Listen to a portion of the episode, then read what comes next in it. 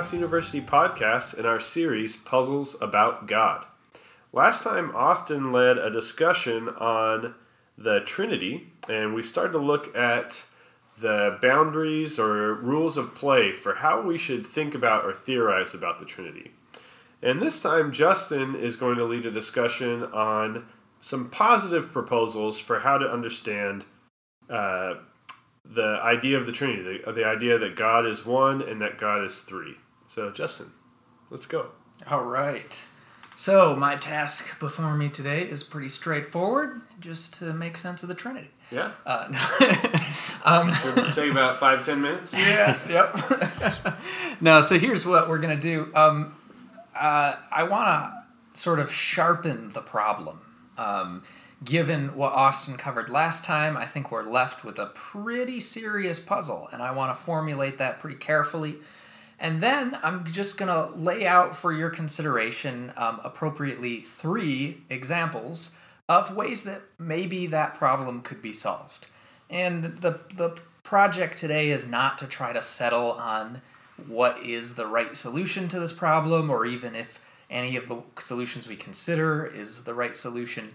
Um, but just to, to look at some ways that one maybe could solve this problem to show that you know it's not like a hopeless contradiction or anything like that.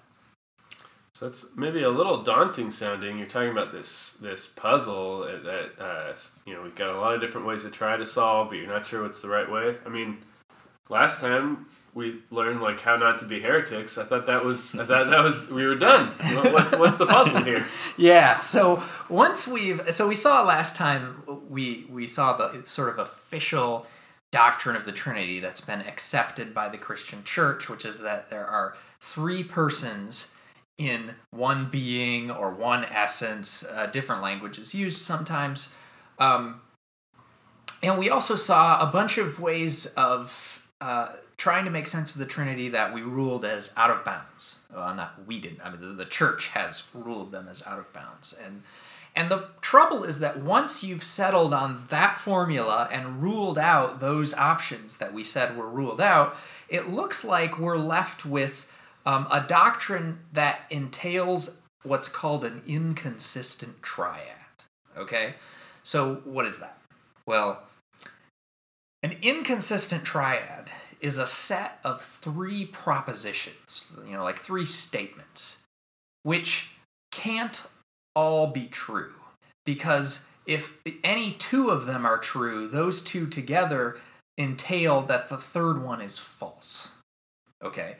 So, in the case of the doctrine of the Trinity, it appears at first like the doctrine of the Trinity entails an inconsistent triad because it appears to entail the following three propositions. Proposition 1 There is one God. Proposition 2 There are three divine persons. And Proposition 3 Every divine person is God. It looks like all three of those claims are official commitments of the Orthodox doctrine of the Trinity but it also looks as if those claims are jointly inconsistent. Um, we can see this pretty easily. So take propositions 1 and 2. There's one God, and there are three divine persons. Well, it seems like if there's one God and there are three divine persons, then not every divine person can be a God because there's not enough gods to go around. So if propositions 1 and 2 are true, that makes it seem like proposition 3 has to be false, the proposition that every divine person is God. Or take propositions uh, 2 and 3, the proposition that there are uh, three divine persons, and the proposition that every divine person is God. Okay, well, if there are three of these divine persons, and every one of them is God, that seems to imply that we've got three gods, which doesn't fit with Proposition 1 that says there's only one God. Or again, take Propositions 1 and 3. Proposition 1 said there's one God, 3 said um, that every divine person is God. Well, look, if there's only one God and every divine person is God, then it seems like there's got to be only one divine person. Um, we, we don't have enough gods for there to be three divine persons that are all God. And so it looks like Proposition 2, that there are three divine persons, turns out to be false. Uh, it looks like maybe we're in trouble here. We've got these commitments that the church has said this is the right way to understand the teaching of the scriptures and of Christ. Uh, we've ruled out these other kinds of views as heresies, but it looks like not not all three of these commitments can be true together. So what are we gonna do? That's uh, that's the puzzle here. Can you rescue us, Justin, from our quandary? Can you lead us out of the maze into the light? Well, um, let me point to three possible routes out out of out of the maze. uh, so here is one possible solution that some people have uh, defended. In fact, this one seems to be fairly popular these days. I see it around a lot.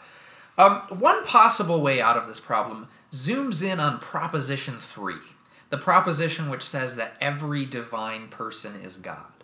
And what some people want to say here is that this proposition is actually ambiguous. And that's because the word is can be used in two different ways. We have what's called the is of identity on the one hand, and the is of predication on the other hand. So, to illustrate, suppose I say something like Clark Kent is Superman.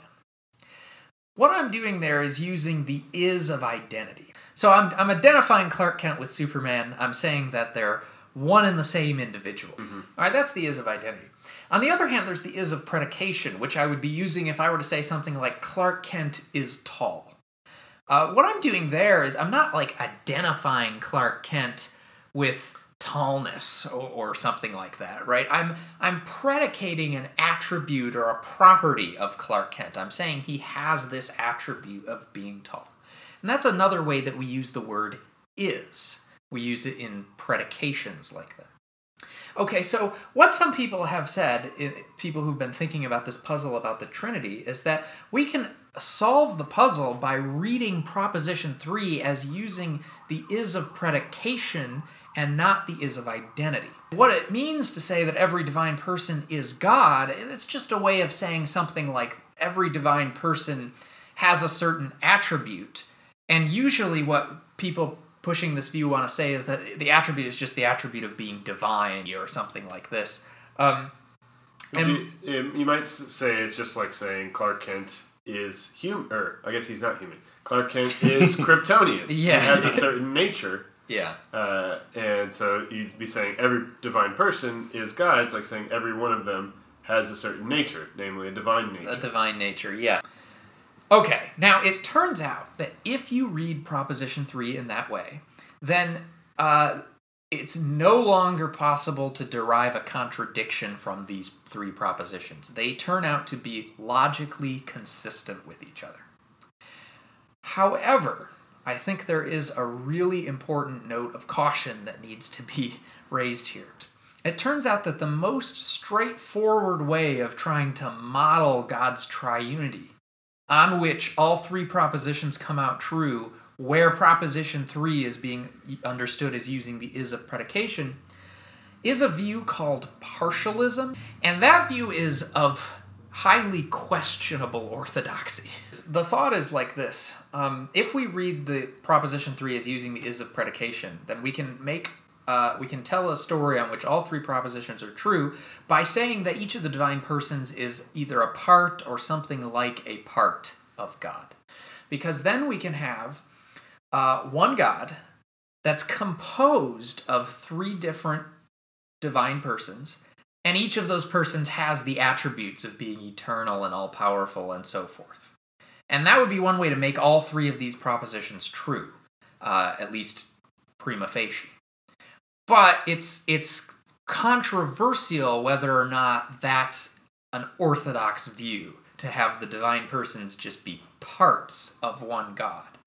Mean, it seems what you're sacrificing is that, and I think I think traditionally it's been thought of that each of the divine persons has the full the full divinity uh, the full divine nature the full yeah. divine nature um, not as something spread out or shared in the way that you know there are other kryptonians i mean maybe not anymore I guess Supergirl, right? uh, but there were other Kryptonians, and that was just a nature that was shared by many people. Um, and versus, we're going to say when we say that Jesus has has the divine essence or the Holy Spirit has the divine essence, that isn't just a property that happens to be shared with other things or other beings. There's only one being that has that divine. essence.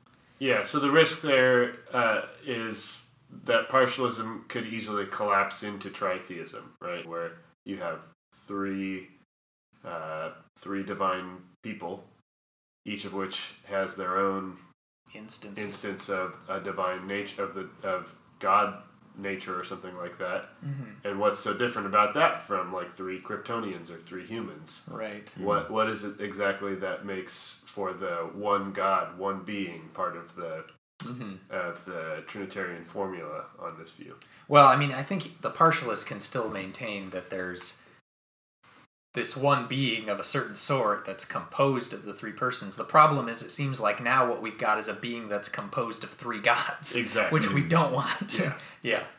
So one way that uh, so there there's um, a well-known evangelical apologist named William Lane Craig who holds a version of partialism, and he tries to get around this problem by actually saying that the divine persons don't each have a full instance of the divine nature, that they're divine in a different way than by having the divine nature. And an example that he uses is like there's more than one way to be feline. You can be feline by having cat nature, being a cat, or you can be feline uh, by being like a distinctive part of a cat, is I think the way he puts it at one time. Because we think, for example, that a cat's skeleton is feline and that a cat's DNA is feline. And so he wants to say, oh, we should understand the divinity of the persons as something like that, like maybe it's about being a distinctive part of God. But there's a huge cost there because it's really hard to see how that's going to fit with the uh, most widely accepted creeds in the church about the Trinity. Yeah. Even if, as Craig definitely thinks, you can make it satisfy Scripture. Um, he thinks you can make it. That's not obvious, but that's his view. Right. So if we set out last time that our tests for uh, playing within bounds are uh, are satisfying Scripture and satisfying or agreeing with the creeds, then it seems like Craig's view will clearly fail the second test. Um, and it seems like it'll be hard for the partialist to satisfy all of the creedal statements about the Trinity full stop. Maybe not Yeah. impossible, but it definitely seems like a, a big challenge for that view. Absolutely. Now, on the scriptural test, it's not as clear that it's impossible because most of what we see about the Trinity in Scripture is more about the actions of the Trinity than about the hmm the metaphysics or the being of the Trinity or something like that. Yeah. Um, I suppose I should say, in fairness, Craig does think that his view fits with what he takes to be the most important creeds. yeah, He thinks it's creeds, but not all yeah. of them. So he thinks it fits with Nicaea, but not with um, the Athanasian Creed. It's not clear to me he's right about this, but he at least thinks that Mm-hmm. Yeah. this is the case. All right, so we got our our warning sign posted On on uh, Strategy on one. the first strategy. yeah, If you go for this uh, is of predication route, you Yeah. might be walking into a, dangerous a dangerous territory. territory. Yeah. Okay. Mm. So, what other strategies are, are there? Is there another yeah. way to, to read that prop, proposition three about uh, every divine person being God? Yeah, there's another, I think, really interesting approach that some people have taken in the recent years in um, the philosophical literature, which, which is to say that there may actually be yet a third way to interpret Proposition 3, because there may be yet a third sense of the word is that's kind of floating somewhere in between the is of identity and the is of predication. Now, to illustrate this third sense of is, uh, I'm going to, for a moment, set the Trinity aside, and we're going to think about a different puzzle that philosophers have engaged with over the years. So imagine that I'm an artist, and I'm in my studio, and I've got my desk in front of me, and on that desk is a lump of clay. And suppose I take that lump of clay and I form it into a statue. Now, Suppose that after that, I want to take, for some reason, I want to take an inventory of all the things on my desk. Well, one thing I'm going to include in that inventory is the statue that is on my desk, that clay statue. Now, if you were to come in and say to me, Oh, you forgot, you left something off of your inventory. You included the statue, but you forgot about the lump of clay that the statue is made of. I'm going to give you a really weird look. uh, I'm to think that you're saying something very silly. Because, and, and probably what I'll say in response is, I didn't forget about the lump of clay. Uh, the statue is the lump of clay. So by including the statue in my inventory, I thereby included the lump of clay in my inventory. Ah, but you, let us suppose, are a clever philosopher, and you come back with the following argument. You say, well, think about this. Was the lump of clay there before you made the statue? And I'll say, yes, it was. Would the lump of clay still be there if you flattened the statue? It's like squashed it? And I would say, yes, it would be. Well, then how can the lump of clay and the statue be the same thing? They seem to have different properties. The lump of clay can be or can exist even when the statue doesn't. The lump of clay would survive uh, being flattened, uh, but the statue wouldn't. They seem to have all these different properties. Okay, so here's the puzzle then. On the one hand, it seems like there's a really good reason to think that the statue just is the lump of clay, that they're the same thing. But on the other hand, there also seems to be a really good reason to think that the statue isn't the lump of clay, that they're not the same thing. Okay, well, here is one approach that some philosophers take to this puzzle. Some philosophers want to say that, in fact, the lump of clay and the statue are different objects, but they stand in this very, very intimate relationship to each other that makes it appropriate to say things like the lump of clay, the lump of clay is the statue, and to count them as one thing, at least sometimes. Um, that very, very intimate relation has come to be known as the relation of constitution. So the idea is that the statue const- is constituted by the lump of clay the lump of clay constitutes the statue. Okay, what is this constitution relation? Well, let me just kind of gesture at it by giving you some of the things that it implies. So, if the, the statue is constituted by the lump of clay, one thing that that means is that the statue is, in some sense, made of the lump of clay. Another thing it means is that the statue and the lump of clay have all the same parts, at least at some levels of decomposition. So they're made of all the same clay particles, for example, the very same ones. And it means that the lump of clay and the statue are uh, existing in exactly the same place at the same time. Those are some features of objects which stand in this constitution relation sharing of parts, sharing of location, and one of them makes makes up the other, something like that. Okay, now, uh, what some people who take this approach to the statue and the lump say is that there's an is that they'll call the is of constitution that we use when we say things like the statue is the lump. What that means, on their view, is just that the statue is constituted by the lump. So they're distinct objects but they stand in this really, really intimate relation, and we use the word is to sometimes to express that intimate constitution relation.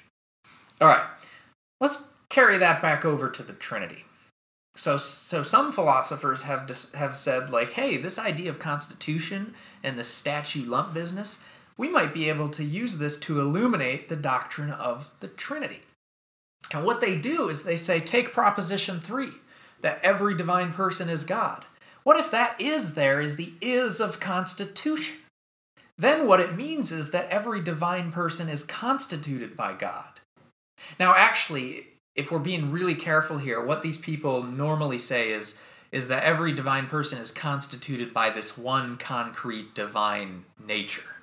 Um, and that does seem to capture what the creeds are saying. So I think that's an adequate way of understanding the claim that every divine person is God. Um, but if you read Proposition 3 that way, then it turns out that uh, the our set of three propositions are consistent.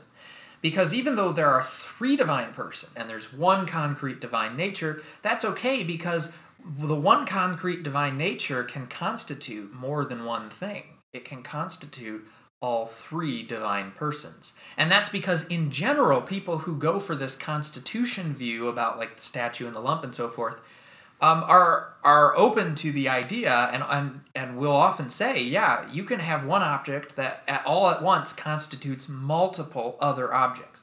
Here's an example. Um, there are in certain pieces of like ancient architecture, you will get pillars that were also carved to be statues. So, like, the pillar is not only holding up part of the building, but it's been carved in such a way that it looks like a statue of like a person holding up the building or something like this. And um, what you some people will say about this is like what you've got here is a, a hunk of marble that is constituting a pillar and also at the same time constituting a statue. So similarly, the thought is well, the one divine, uh, concrete, divine nature could be all at once constituting three divine persons.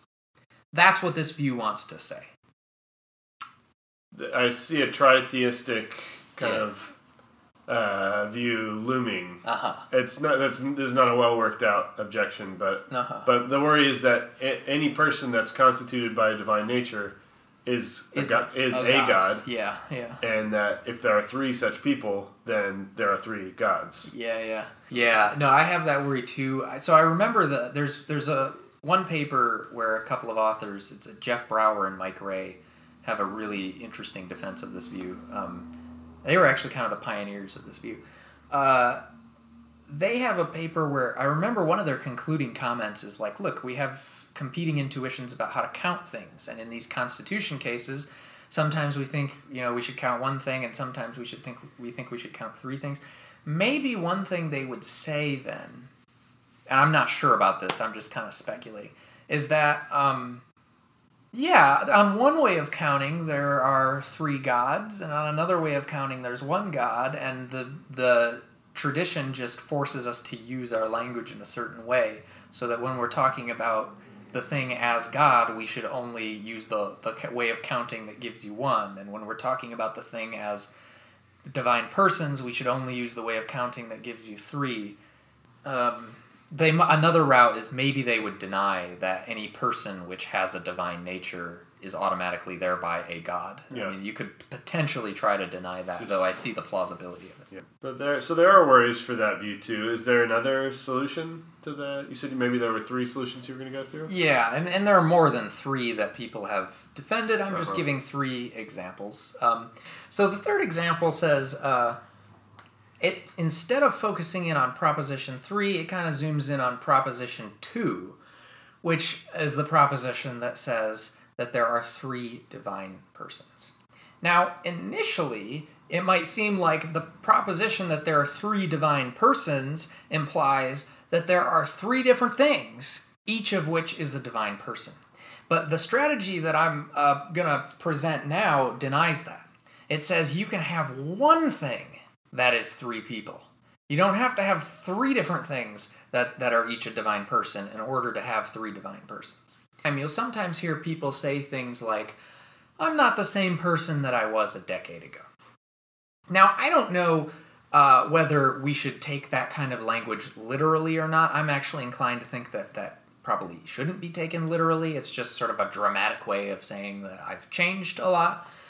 But there are some philosophers who've thought that there are at least some like hypothetical uh, changes that an object could undergo, such that if it did undergo those changes, it would not be the same person as itself as it was in the past. It would it would fail to be the same person as itself across time. So one example of this has been uh, discussed by uh, the philosopher Ned Markosian. Um, you might imagine, uh, well, his example is of a person who dies and then their body is preserved as like a mummy or in some other way.